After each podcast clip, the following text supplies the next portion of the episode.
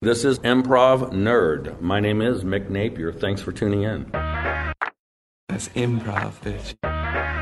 Im- improv, bitch. I mean, after all, you're nerds. Improv. Nerds. Improv. Nerds. Im- im- improv. Nerds.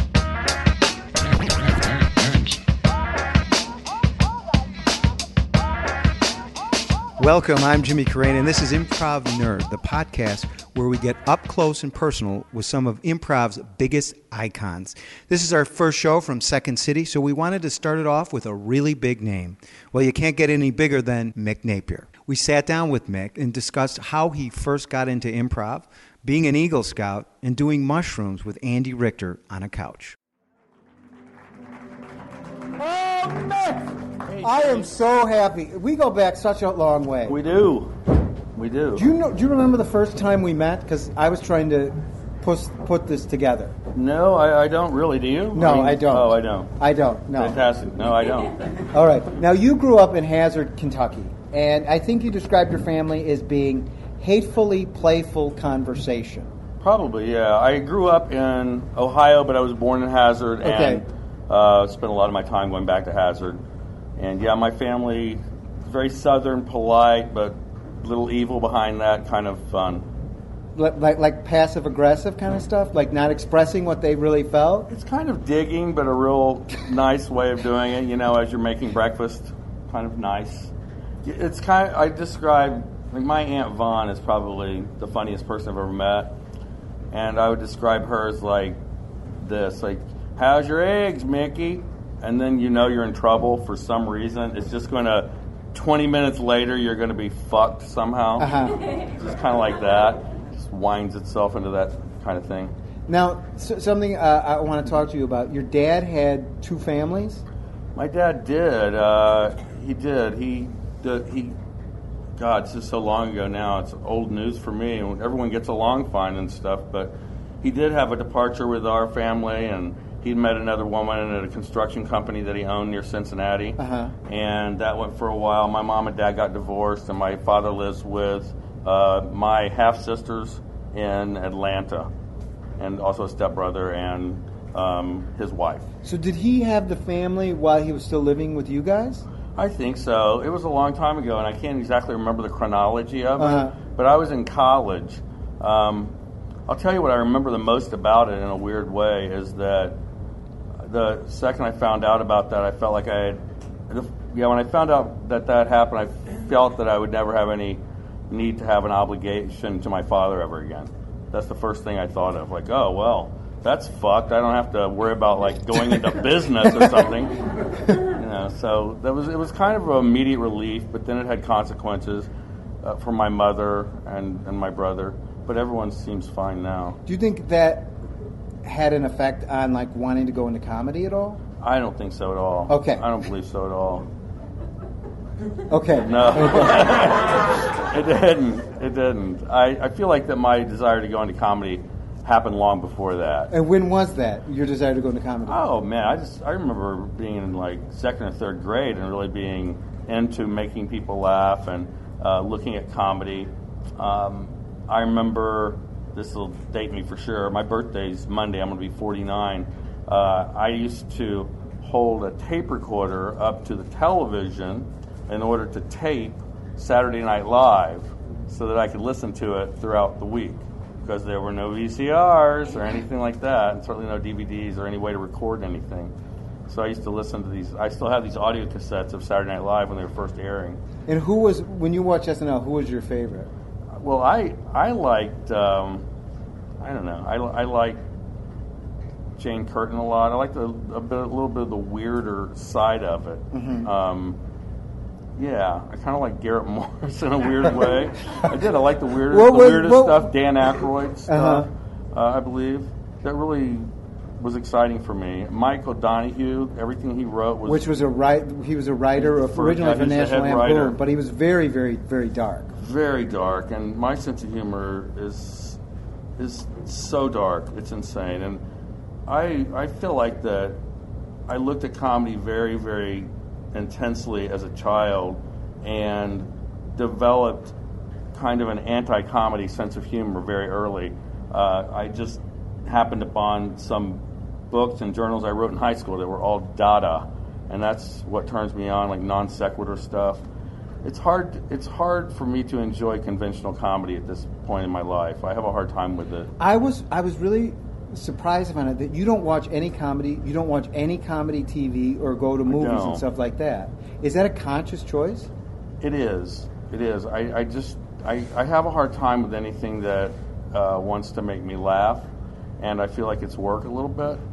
Um, it's kind of mathematical for me, or just I guess, and I go into my left brain about it. Uh, some of it I disdain. If I'm flipping through television and anything that appears to have a three-camera beta shoot like a sitcom, I'm out of there for sure. Uh, but yeah, I've never, I've never seen.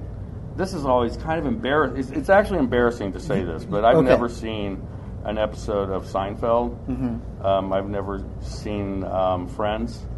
I've maybe seen two Simpsons in my life. Um, I can't remember ever seeing a comedy movie, and I haven't seen Saturday Night Live for probably 20 years or so. So here I am talking about comedy. and it's weird. When I direct here, I rely on my cast to tell me things that have been done or whatever, or, you know, so I don't repeat things. You were an Eagle Scout. Conversation stopper. It always, always is.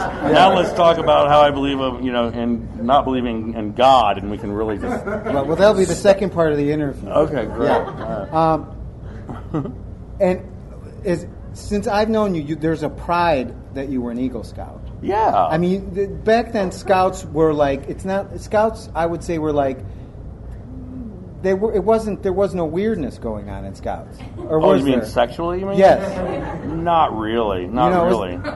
um, there wasn't anything like that going on with Scouts. Um, it had a stigma. Which was? Yeah, it had a stigma of like I, I'm dying to use the word gay, but in a different way, and I'm Right. not supposed to use the word gay, so I guess I'll use the word It was nerdy or geeky. Thank you. Right. Okay. Yeah. So I guess it had that stigma going on. It's funny because our scoutmaster, you could never do this today, but our scoutmaster used to take us. uh, We would go camping every weekend, uh, or one weekend a month, and he would take us after the camping trip to the YWCA, and all the adults and children would strip completely naked and go swimming on a Sunday afternoon after a camping trip. And we thought nothing of it, I guess. But I don't think you could do that now, could you? No, I don't think you would. I don't think you would. Yeah, but but no one fucked each other or anything like that. So Okay. That's great. Um, it was it was great not fucking people then, right. not being fucked. And then you you went to Indiana University, and you were going to be a veterinarian. Yeah, and I have to. I, Oh, yeah. I for for the sake of all scouts, I have to Okay. kind of correct you a little Please. bit. You said you were an Eagle Scout. Now, you once you're an Eagle Scout, you are an Eagle Scout. So that's always present tense, just to let all of you know. Okay. Yeah, an Eagle Scout is an Eagle Scout. They they were not an Eagle. Scout. Okay. It's like you're a citizen of this country, right? It's kind of like you're a Marine, you know, for Okay. life. Okay. Great. Just like that. Um, so you go to Indiana University, you become you want to become a veterinarian, Yeah. and then what happens? Uh, Scotch, I guess, happened. um, my desire to do theater happened, really. I had a, a lot of fun doing theater. I got tired of rehearsing theater, and that's what drove me toward improvisation. I I got tired of doing the same thing over and over in rehearsals, and learned about improvisation and read Jeff Sweet's book, um, Something Wonderful Right Away. All the interviews about you know Second imp- City, people Mhm. like Del was in there, Absolutely, Ducklows, yeah. and yeah. And that, I was just enamored by that. And uh, me and my uh, friend uh, Dave McNerlin, Yeah. we started an improv group in college. And I think David, I believe David had improvised before, but I had never improvised before. Mm-hmm. And I'd barely seen improvisation. And we got a, an improv group together, and I, I learned from doing it in college how to do it. And we wrote sketches every week and stuff. And then what brought you to Chicago? Second City, Second City, to you know work at Second City or whatever.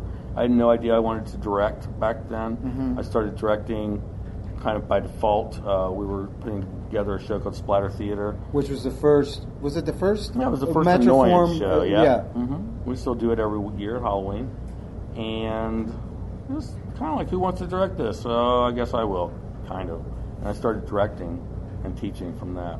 And you know, there's something because I, remember this when you first started teaching, and back then it had to be the late '80s, was it? Probably yeah, like late 89. and nobody wanted to teach. I mean, if you said you were a teacher, it was like you know you gave you gave up on your dream or something. Yeah, I Did you guess- kind of feel that? I guess it was a little different back then. Yeah. Yeah.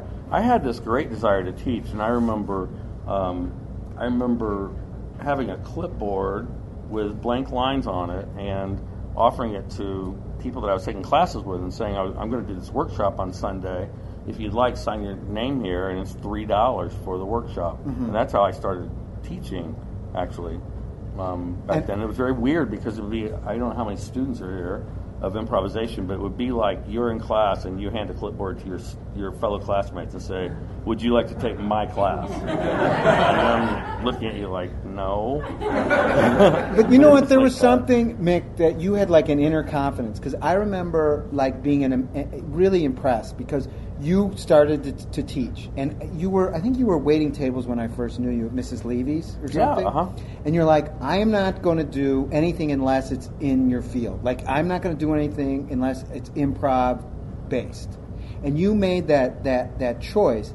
And I'm wondering where did that confidence come from? How did you develop that? Um, I think that I really got to a point where I just couldn't put up with it anymore. The definition of it being uh, living. I was either going to go for it over here or completely fail at it and do something else. I was tired of being in this nebulous land and felt like I just had to put everything at stake and do it in that way. Wa- Is that something that you you was that something you got from the Eagle Scouts, or you got from your parents, or was it just?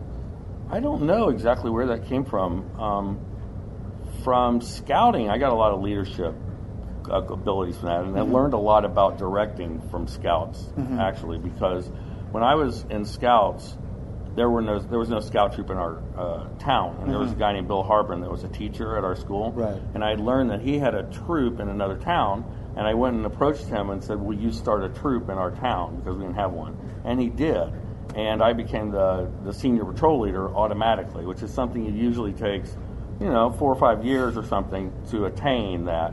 And I was put in a leadership role right away, and I feel like that I've always found myself in those kind of leadership roles, whether it be directing or starting a theater or teaching a class or whatever.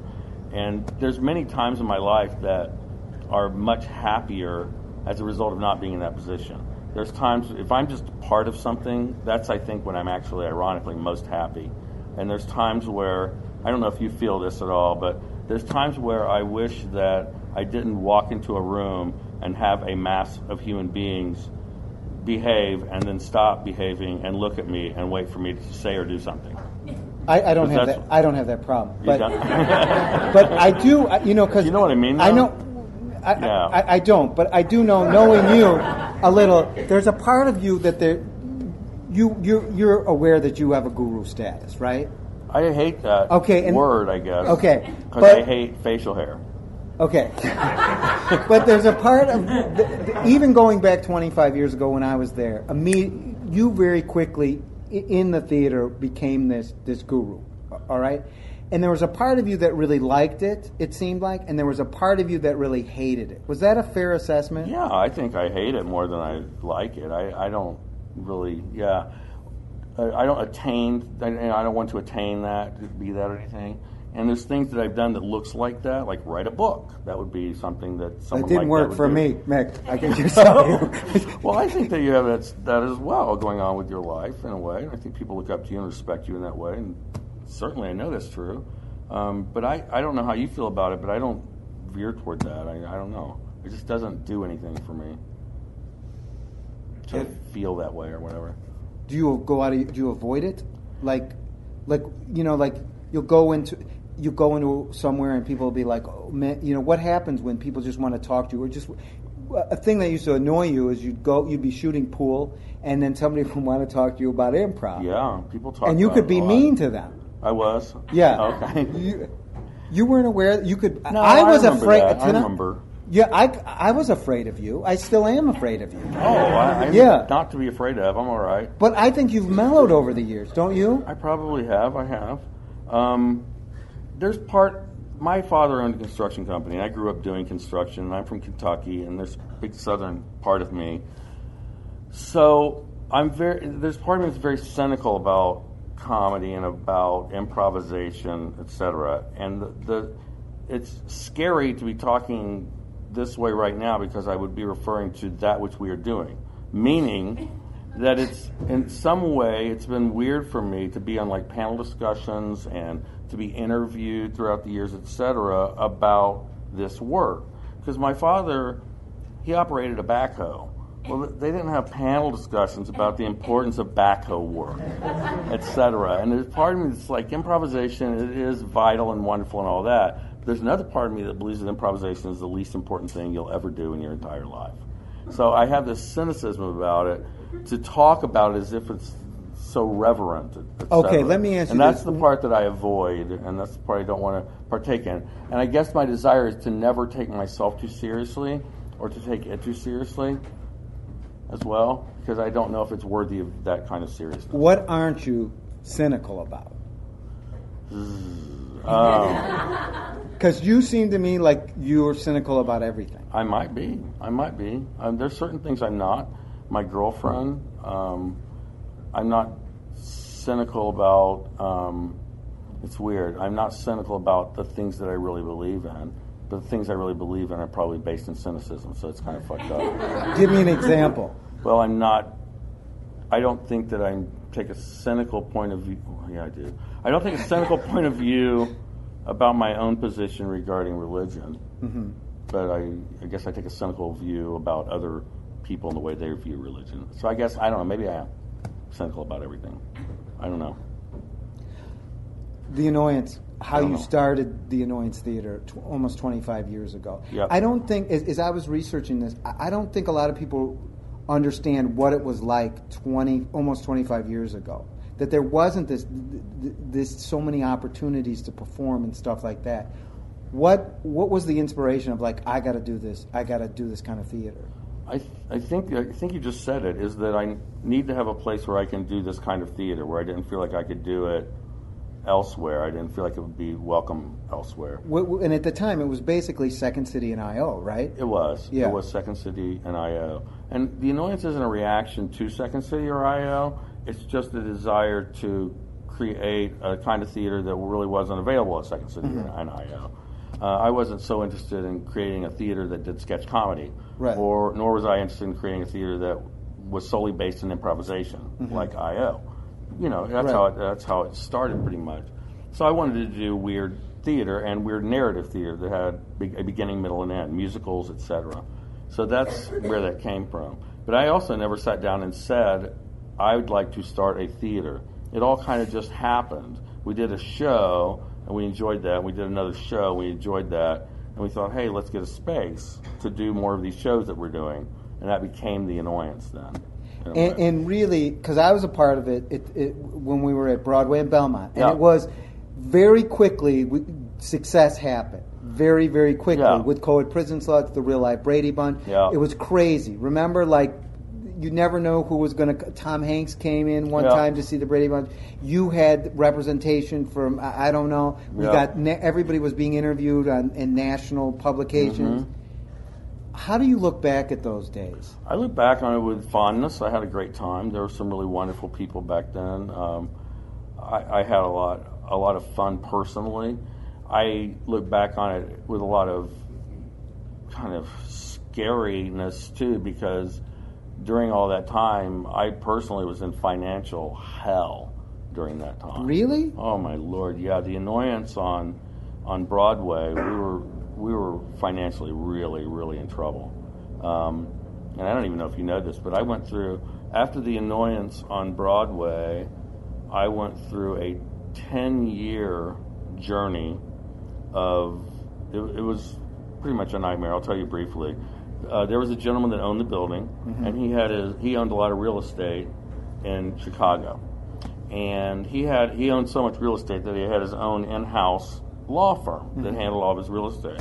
So I entered naively. I entered this lease that we couldn't handle, and it was a triple net lease. What that means is that you have to pay property taxes if you own the building very common kind of lease in Chicago, if not anywhere, everywhere in the United States, for commercial property.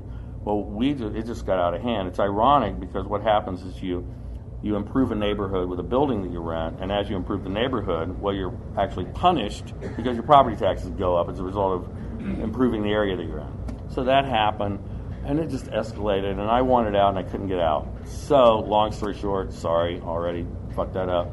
Um, I the only way, recourse I had was to declare bankruptcy, and I went through a 10 year journey of the company, uh, the real estate company, suing me, having my bankruptcy annulled, having it turned around, um, then suing me again and again and again. 10 years later, I'm sued for $250,000 and I lose. And that was, so that's the annoyance on Broadway as well. The man who owned the building died. He died. So for six years, I was being sued by a dead man. His law firm, his law firm still operated. So what really was going on was that every time the law firm came after me, they could bill that to this company, so that they would pursue me would would have them make money, and they did. So forever. here, here you are, and you're you're directing at Second City, and money's just going to legal fees.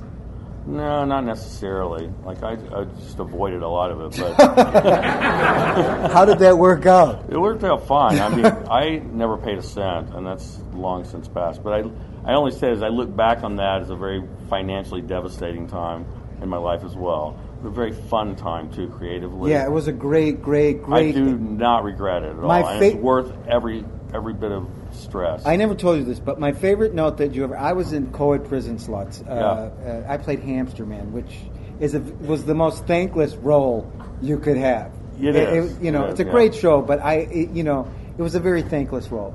And uh, one night, uh, it was at the Broadway in Belmont. I think we had done, I don't know, maybe uh, uh, tons of performances. It was a couple of years old, and and I'm not going to tell you who the people is. You probably could guess, but it was uh, it was Slick and it was Henry, uh, and they were in the back, and they were they had a bottle of, of Jack Daniels, and they were passing it. And by the, the end of the, the the show, just dragged on, and you would walk through the you would walk through the. Uh, the, the theater and you'd saw how it was dragging on and dragging on. And the next night we got a note because you, you you love to drink. The theater was known for drinking. The next note was this, and I'll never forget this note. Mick said the show dragged on. No hard stuff from now on. Only beer. and I've never forgotten that note. It was like my, my, my favorite Mick Napier note. yeah, pull it back a little bit. Yeah, yeah. Indeed. Um, so you you start directing. It's it's Second City. You've directed tons and tons of revues. Yeah. What is the show that you're most proud of, I would say Paradigm Lost. and why is that? Um, because it was very visceral, emotional, and very magic experience with a great cast. It was my second show, second main stage show, and I was very scared of it because it's the second show, and I really have this bizarre belief in second time blues kind of stuff. Uh, it was also being, it was also being filmed at the time because Oh, with this documentary, Second time, uh huh. HMS Video. They Yeah. were shooting it, and I was also writing a journal about it. So I was scared of it because it was being so measured in so many different ways. The process as we Mm-hmm. were doing it, but it turned out great, and I was just really proud of it. It was just an extremely visceral, emotional, and, funny show. And It Tina- with form a lot and all that. And Tina Fey's in that cast. yep. What was it? What, what is your impression of Tina Fey, or memory, or anecdote working with her? Uh, she's absolutely lovely and professional and Mm-hmm. wonderful, smart as hell. Uh, But she's not the Tina Fey we know today. If you go back and look at the documentary, there's a, kind of a naiveness to her. She's Yeah. she's the, her hair is it's not she's not she's not glamorous like she is today. Yeah, I always thought that Tina was fairly attractive, like Pretty Woman and Right. everything. Um, I believe that if I had to really think about it, I think that she probably had some issues back then with herself. Like she would kind of be self-deprecating here and there. Yeah. Uh, but I don't think it got to her all that much. No, you know what I think too. I think she stepped into her sexuality because I don't think Mhm. back then she was very. I mean, very sexual. But now it's like she's she's brought her real sharp wit and her smartness with the sex, and it's just it's been great for her. Yeah, she has a lot of ownership about that. Yeah. and is very confident about that. But she was. Remember, she was kind of a little heavy, and she, She wore. She was. was like the clothes. They were just like thrift store kind of clothes. yeah, I think so. Yeah. some of that's money, you know. I think, yeah.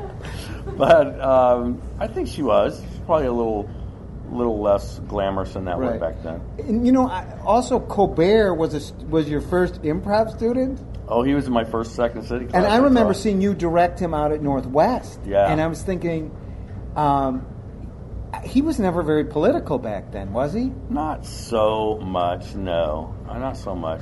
He was political in life. He had a lot of point of views about, you know, about what was going on around him and his, and his world and all that stuff. And he's brilliant, man. I, one of the smartest people I've ever met in my life is Stephen, and kindest and funny. He really is.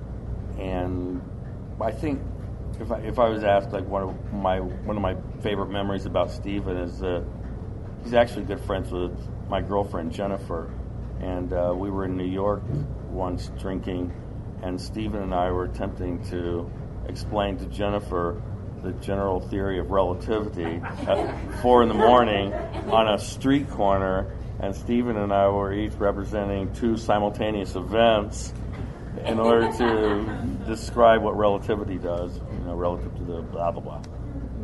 What about Andy? Great. What about Andy Richter? Because we both worked at him at the Annoyance, and I just thought he was just such a great guy. He's so funny. Right. He's really funny. I'm not going. I'm not going to say that Andy Richter is great to sit on a couch for six hours and do mushrooms with. Okay, great, great, great. I'm not going to say that. Are you? I get the sense, and this is just my fear, that saying people that you work with you're uncomfortable with it. I may be projecting that. Is that true? I'm not uncomfortable with it. I don't know. I, I don't really dwell on it so much. Yeah, and good it way. doesn't seem like you. Uh, When You people care. ask me like what it's like to work with that, person, Yeah. it's weird because I don't see comedy. So if I saw Tina, if I saw Tina walking, I'd be like Tina. It would be like just seeing her yesterday here or something. Right. So Is really that why that- you think you don't like? I if I was in your position, everyone who's worked with you as a director loves you, Mick. They Oh, respect nice. you. Yeah. Well, I really enjoy directing, and I really like to make it a pleasurable experience and have fun doing it. Is that why, like, you know, they talk about the comedy rope ladder. As people move up, they're going to drop it down so we so so us can go up. And I, I haven't been up there No. yet, but Yeah, okay. um, that you don't care you, about the TV. Like, if Colbert called and said, "Hey, would you would you write for my show?" or Tina, would you direct an episode of Thirty Rock? Is that something you'd be interested in, or do you because don't. I kind of feel like I did that with Exit 57 and Mm-hmm. the Sedaris clan, and Stephen was part of that. Right. And I, uh, I did enjoy that. I didn't enjoy working in television all that much, but um, I might entertain that. It depends on what it is. I don't think about it, and when people ask me like, "What's it? What was it like to work with them?" Then when students ask me, and I, my usual response is, "It's like working with you right now because when I was working with Tina, I didn't go, I didn't come here every day and think I'm working with Tina Fey today. I thought, you know, I'm working with another person in the cast that's a friend and lovely person at Second City. You know what I mean? Like you don't have that kind of feeling and about them while you're working with them. They're just a person you're working with. That's what I hate about you, Mick. You're always in the moment. You're always you're there. You know. I, think am. it's yeah. Oh, all right.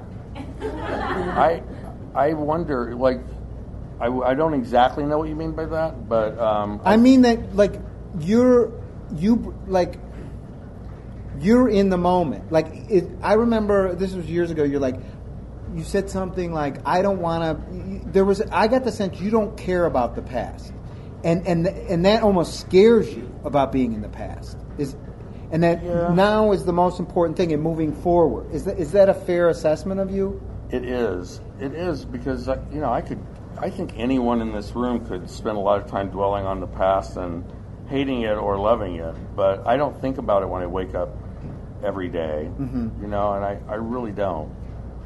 I woke up today and I, I, I taught a class like what was today? I woke up today. I've been in the last three and a half years since I stopped smoking. I've been doing cards a lot, like Uh-huh. card sleights and stuff. So I woke up and I did that for a couple hours. I went and taught my class. I came home and I uh, got seven more Riddler trophies in Arkham City.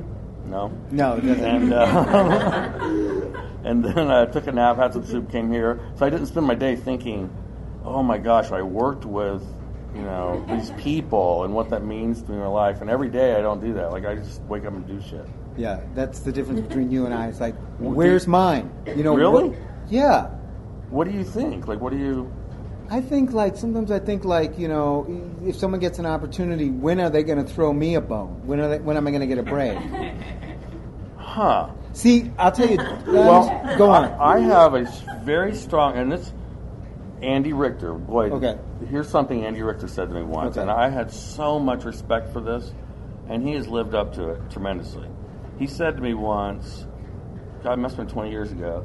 Um, I have to let you know that I think what the annoyance does is great. I understand your philosophy and your, you know, your artistic vision, etc. Um, but I have to tell you that the only reason I'm doing any of this is to get on television. I'll get on television any way I can. That's all I want, and I respect that so much because he was truly honest about that notion. I think in improvisation we run around and we're afraid to say, I'd like to be on television, I'd like to be in film, I'd like to be on the main stage, I'd like to be on SNL. I think we're afraid to say it because we feel like we're violating some communal sense of integrity that we all feel about improvisation, etc. I respected his departure because it was honest. And I believe that that has more integrity than sometimes us pretending like that's not really what we're up to or what we want. And I, and the only reason I'm saying that to you is that I feel like that looking back or looking in that way is like expect. It's like I think there's a saying like you you took a you took some poison, but you expect other people to feel the effects of that poison. right, you I- expect him to die. It's called resentment. Is that yeah, resentment? And I, That's I'm what keeps like, me. That's my oxygen, Mick. Is it? Yeah, that's I wake up and I'm amazed I'm alive and happy that I am, and, and full realization that there is no God or afterlife, and that this is going to be another day that I get to live on this planet, and I'm happy about that. And I, you know, hopefully can do whatever I want to do. And I also have a very strong belief that integral choices are rarely rewarded. what do you mean by that? I mean that it's so. I've made so many choices out of integrity in my life. None of them are rewarded, and I no longer have the expectation they ever will be. And it, I think it's just something that that is fun to say and looks good. Kind of like um, the most important thing in improvisation is listening. It's just something to say that's not true, and I think that. and I think that I think that um, I think that it's nice to show human beings having integrity. And you know, I'm trying to think of a film.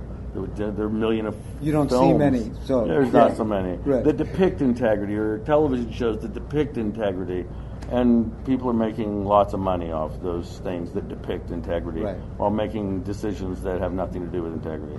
I don't think decisions made out of integrity are rewarded very often. So I no longer have the expectation they will be. Therefore, I'm not disappointed that they're not. But I do enjoy a nice double lift. A double lift. That's a card slide. Okay. that, I just wanted the people here to know what the card slide talk is. Why don't we improvise? Okay. Okay. Um, yeah, we're going to improvise. Okay. Uh, how are you feeling about it? I'm scared. I'm fine. You're scared? Do you get scared before? I, you know what I did was I read some of the stuff in your book. Oh, okay. So I'm like, kind of like, uh, I want to please Mick. I want to do a good job for Mick. Fuck that, man. Okay. Fuck it. Okay. Fuck it, fuck it, fuck it. Okay. You know, I, I don't know. I, I will, uh, are we going to talk about We'll talk about it when we come back. We, we can talk Great. now. What, what do you want? No, it's it's all great. It's it's all fun. Okay. So we're going to improvise. Yeah. Are there, how many students are here today? How many students do we have? Yeah. Wow. Okay. Cool. Okay. Now, just do you? How do you feel when you perform in front of students? I'm fine with it. Okay, because I always feel like I'm a fraud. Do you ever get that? Yeah. Do you? Uh, sometimes I do. Okay. I mean, it's yeah, it's interesting. Of what you teach when you perform, how much do you, do, do, do you do what you say in class? I attempt to do what I can, and I will admit my you know failure with that as well as anyone. Okay. And there's there's a no, there's a notion about improvisation that I truly believe in is that you can only up your chances of, of success in improvisation. You never attain 100% success, so you can only improve your chances. You can you know maybe you start out you do two out of ten scenes well, and then you get to three out of ten scenes, and maybe if you're great, you get to seven out of ten scenes. You do well, and maybe the the best people I've ever worked with in my life probably get to that percentage, seven out of ten. Like Tina Fey, I'd say yeah, seven out of ten improv scenes she did were great. Mm-hmm. Three didn't work so well. And then when you're two weeks from opening or three weeks from opening a show on the main stage, your percentage goes way down. Why is that? Uh, it goes way down because you get into product mode. You're no longer improvising for the pure process mm-hmm. pleasure of it. Mm-hmm. You're improvising in order to attain the product of a scene that you wish to represent yourself in a show mm-hmm. that is in and of itself a product on stage. So because you're improvising for that product, suddenly your sense of play ironically goes away and your chances of getting product through the process of play diminishes as time goes on. Yes, I'm this boring. All right, let's let's go to the process. shall Let's we? do that. Yeah, let's go. improvise something.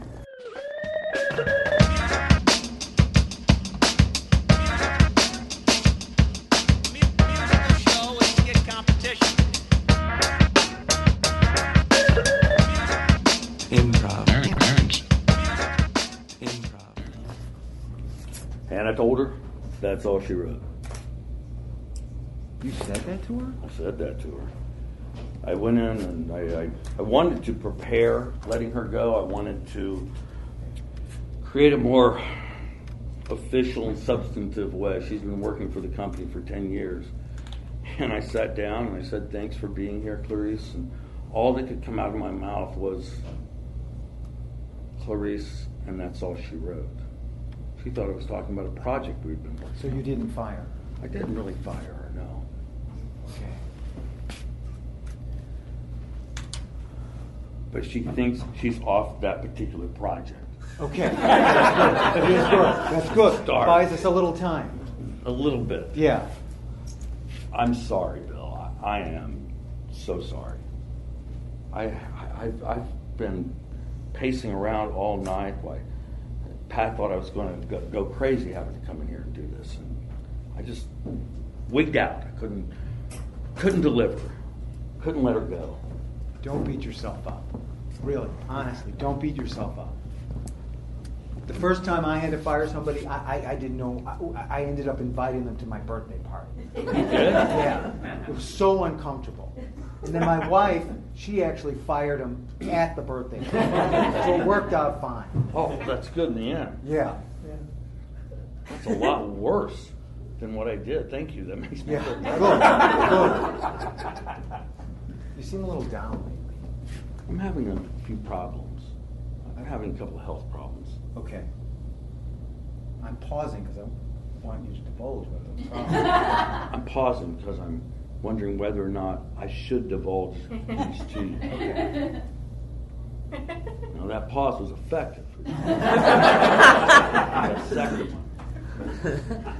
There's an old saying that when you are selling something to someone, you ask for the sale and then you put a period after it and you just pause and wait.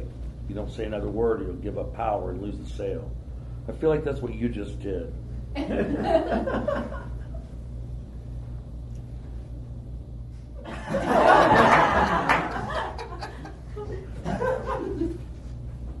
I might have to lose my leg. You thought it was something like cancer or something, Yes, yes. I was hoping it was something like cancer. My biggest fear. Did you say that you were hoping? I was. because everybody now has, everyone our age is getting cancer. It's like skin cancer, and they, and it's it's minor. But I, I've always had a fear of like losing a limb and being in a wheelchair. You know? I don't think I'm going to have to be in a wheelchair. Okay. Have you ever heard of prosthetic limbs? Yeah, they totally freak me out. Really? Yeah. Huh. Like, do, do you know what happens? Your your your knee starts to swell up, and then it's hard to get the fake leg up there. I've done a lot of research as a result of my condition. Okay. Do you know what a staph infection is? Yeah, it's common. That's what I have. It's spreading. It's going down my leg. There's a possibility I have to have my leg removed. Is that pause because you want me to say more about that? or are you confused about what I'm saying? There's three. The third thing is, I'm wondering if you're looking to get more time off. I think it's odd that you've been counting things. Hasn't there really been a list of three things that we've talked about? Yes, I'm trying to do it to take myself away from you losing your leg. Because I'll tell you something. If you lost your leg, I, I don't know how I would feel coming into this office every day. It would just, I, I would feel uncomfortable. Huh. I'd like to get a post prosthetic. Not one that wants to look like a real leg, but one that's a post. Why would you do that? Because I don't want to be ashamed of the fact that I've lost my leg. I, I want to run in a race, Bill. I want to be televised doing this. Gosh, golly, damn. I didn't, I didn't expect to talk about this. I, I came here to talk about Clarice and how I feel about my inability to let her go. Jeez, is it my fault that it, the, the conversation's turned to this? now I understand. Okay. It makes sense. You, you, you, you had your mind on, on, on your leg, and you, that's why you had a hard time firing Carice. Have you lost some weight?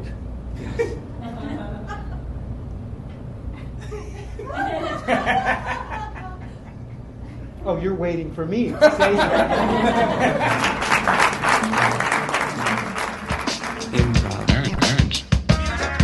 Improv. Nerds.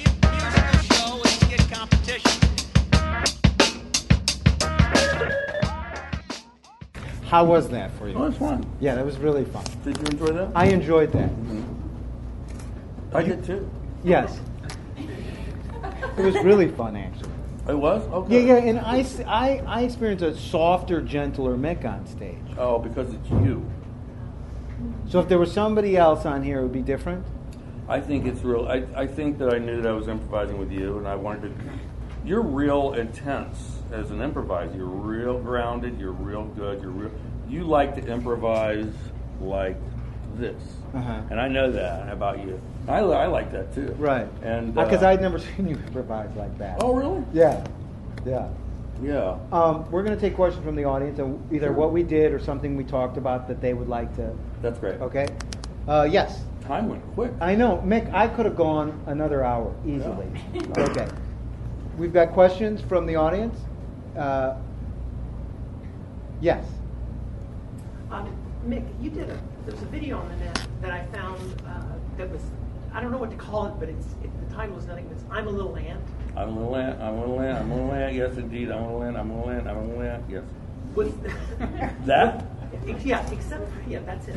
Thank God you remember. Um, the, you had props. You had a paper leaf and you had the little, an- little antenna things.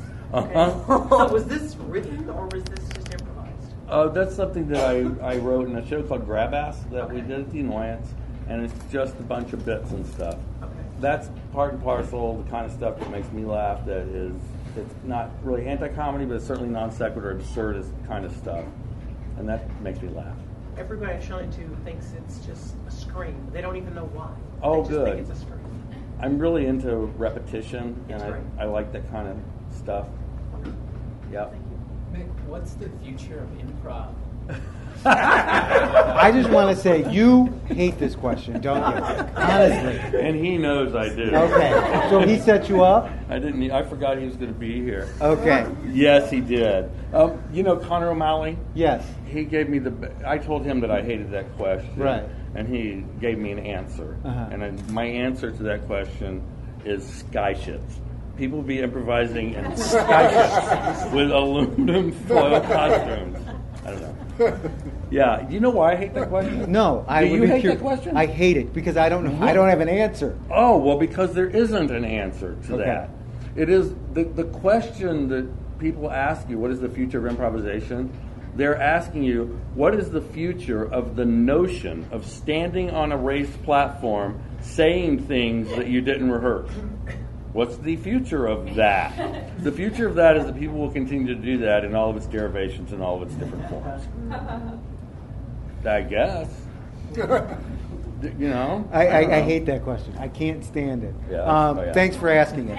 Uh, Not a question, Yes. but a moment of praise. Um, Yep. It's uh, we've never had a moment of praise, by the yeah, I was happy to hear that you've never seen Seinfeld because I haven't either, nor have I seen a Tyler Perry movie.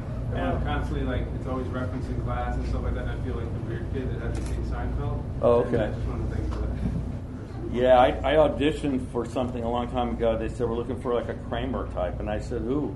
And they said Kramer from Seinfeld, and I said I don't know what you're talking about. I just didn't know. Yeah. Um, yeah, I, I really it's really weird with comedy and me. I, I don't hate comedy, and I love laughing, and I love laughing with my friends, but I just feel like I see the math. I feel like that comedy is creating a context which surprises us lightly, and that we're attempting, you know, wants to make us laugh as a result of the surprise from the context it's created. And I get that and all of that. So I guess what makes me laugh is going against context and going against really a lot of what I teach in a weird way. Improvisation is a tricky thing because you are finding the context and then improvising from within that context and surprising in order to get laughs. I think.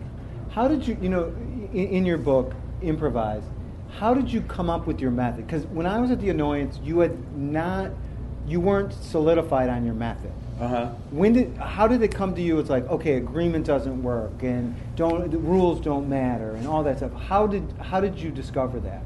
Well, um, I made fun of. Um, I think I made fun of listening earlier. So I'll use that as an example. Um, it's things I was told when I was learning improvisation. I learned improvisation without having ever seen it, and then I came to Chicago and I was taught improvisation, and I was like, "What? Okay, this is weird. The things I'm being told, and that's fine." But then I, I was real cynical about a lot of stuff, and I'm always like a little twelve. I operate like a twelve year old my life, pretty much anyway. So I'm like, why, why, why, why, why, why? Like, why should I listen, or why am I listening? And I feel like there's this set of stuff that improvisational teachers say, and then there's the way that people improvise. And I don't think they're necessarily the same thing. I feel like that if you asked, if you ask Kevin Dorff, I'm trying to mm-hmm. think. good Kevin Dorff, amazing Ama- improviser. Amazing improviser. What's the most important thing in improvisation? I bet you he'd say listening. Mm-hmm. And that's what good improvisers say. That's what they say. Now, Kevin Dorff does listen when he improvises, but I would go further and go, and what? So my entire philosophy came from me feeling like, okay, what do I do?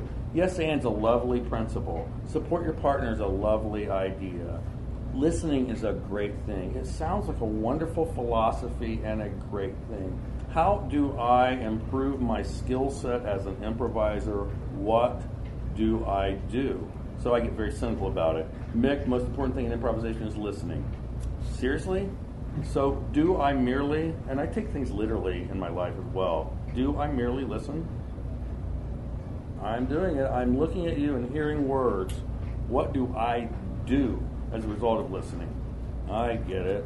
I'm listening actually in order to gain information to filter through my response so that the words that come out of my mouth contain elements of what you were saying in accordance with the agreement we have in the scene and are filtering through the point of view that I've created.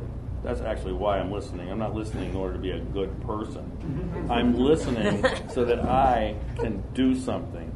That's where that selfish kind of tint came. Um, support your partner. All right. What do I do? Offer them a chair, rub their back, stroke them. I don't know what I do. ah, I get it. The times I felt most supported is when my partner makes a strong choice on stage. Aha. If I make a strong choice on myself on stage for myself, whoop, my partner feels supported as a result of the power I've brought in my choice. Aha, I get it. What I do is make a strong choice. The consequence of that is I create a roadmap and a game for myself, point of view, and my partner feels supported by the power of my choice. So it just altered like that throughout the years in my desire to learn what to do, as opposed to listening to words that meant nothing to me. Does that make sense? Yeah, I think that's sense. where that came from. And re- to really to understand it more, I would say pick up your book, wouldn't you? Or I suppose so. Yes. I mean, I, I'm proud of that book. I, I went through a lot of pain to pare it down. My friends Mm-hmm. make fun of me as it being a pamphlet, which I think is fun. no, no, my book's a pamphlet. It's like 80 pages. Yours is like a tome. Yeah, yeah, yeah. But uh, I'm proud of that, and I really wanted to you know, get to it and see it through what I really believe to be that which one can do when they improvise to give them power on stage and stuff. We are running out of time. Mick, I could Okay. go two more hours with you. I just want to let you Yeah, know. okay. Um, Jared, what's up? Can I ask a question? yeah, Oh. Jerry, sure. Actually, it, it kind of boils down to another moment of praise. Uh, what I found. We I like was- that, Jerry. Yeah, We I- encourage I, was that. scared of you when I first met you. Yeah. And, and what I found since is that you are probably the most generous person I've ever met Oh, that's nice. talent. Oh, thank you. Can I ask Jerry a question? Sure. Jerry, who are you more afraid of? Noah, Mick, or Pasquesi? Uh, Pasquesi. Okay. Because he's taller. Okay. He is taller. And I've seen him play a guy who kills people, so. Okay.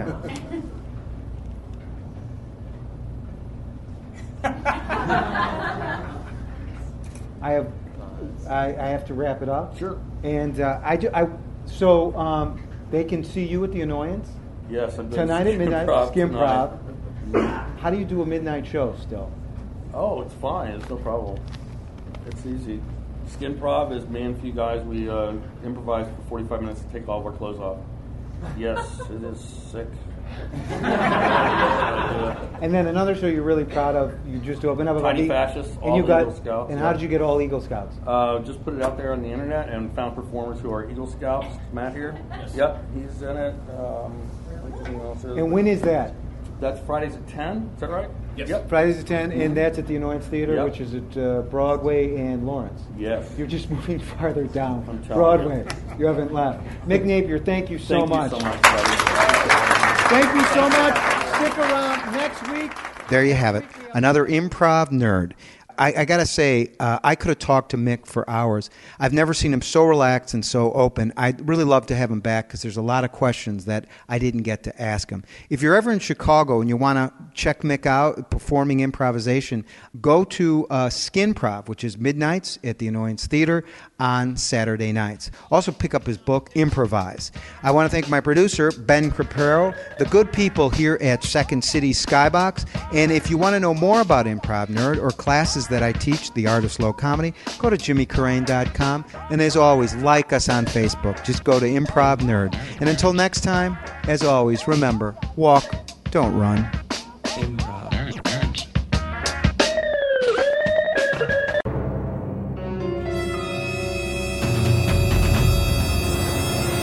Hello, I'm Kyle Ayers. I'm the host of Never Seen It, the podcast where comedians rewrite famous movies and TV shows they've never seen, and then we give them a read in studio.